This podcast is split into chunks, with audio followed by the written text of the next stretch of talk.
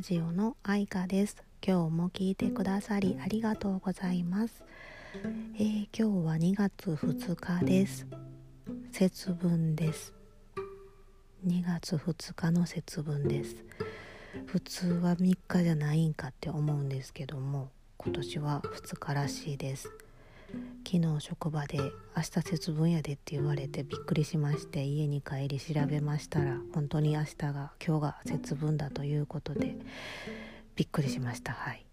ねね、それはひゃくにじゅうよねんぶりらしくて、なんかあの地球の地球が太陽を回る時間が関係しているとのことで、まあうるう年感覚な感じなんかなって思い、うん、受け入れることにしました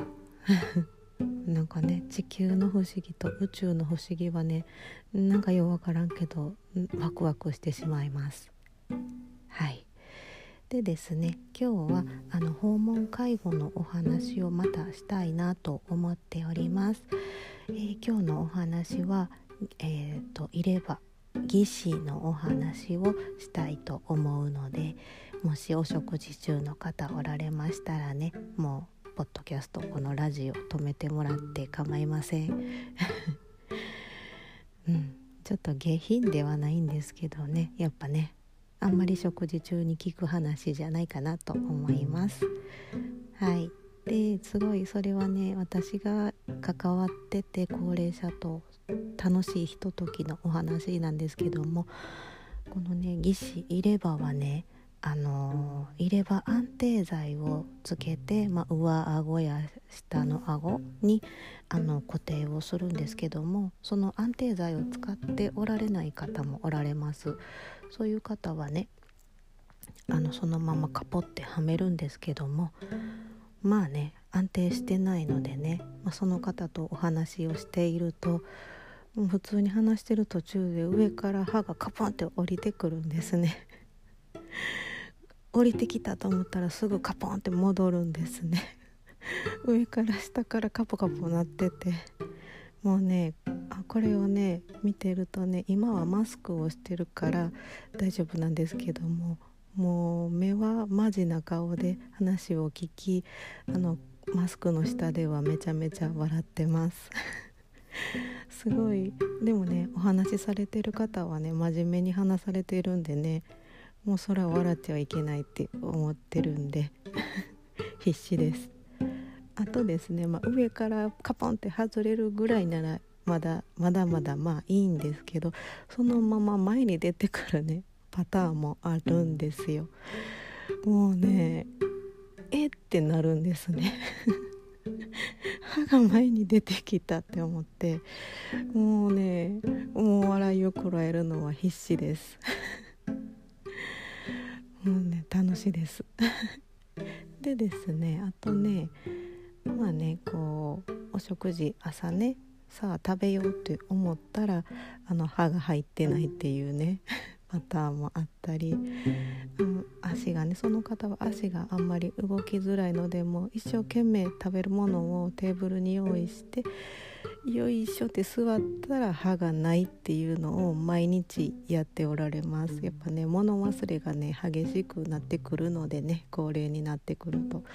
そこでもう歯を入れるというのをいつも毎朝忘れて座っています。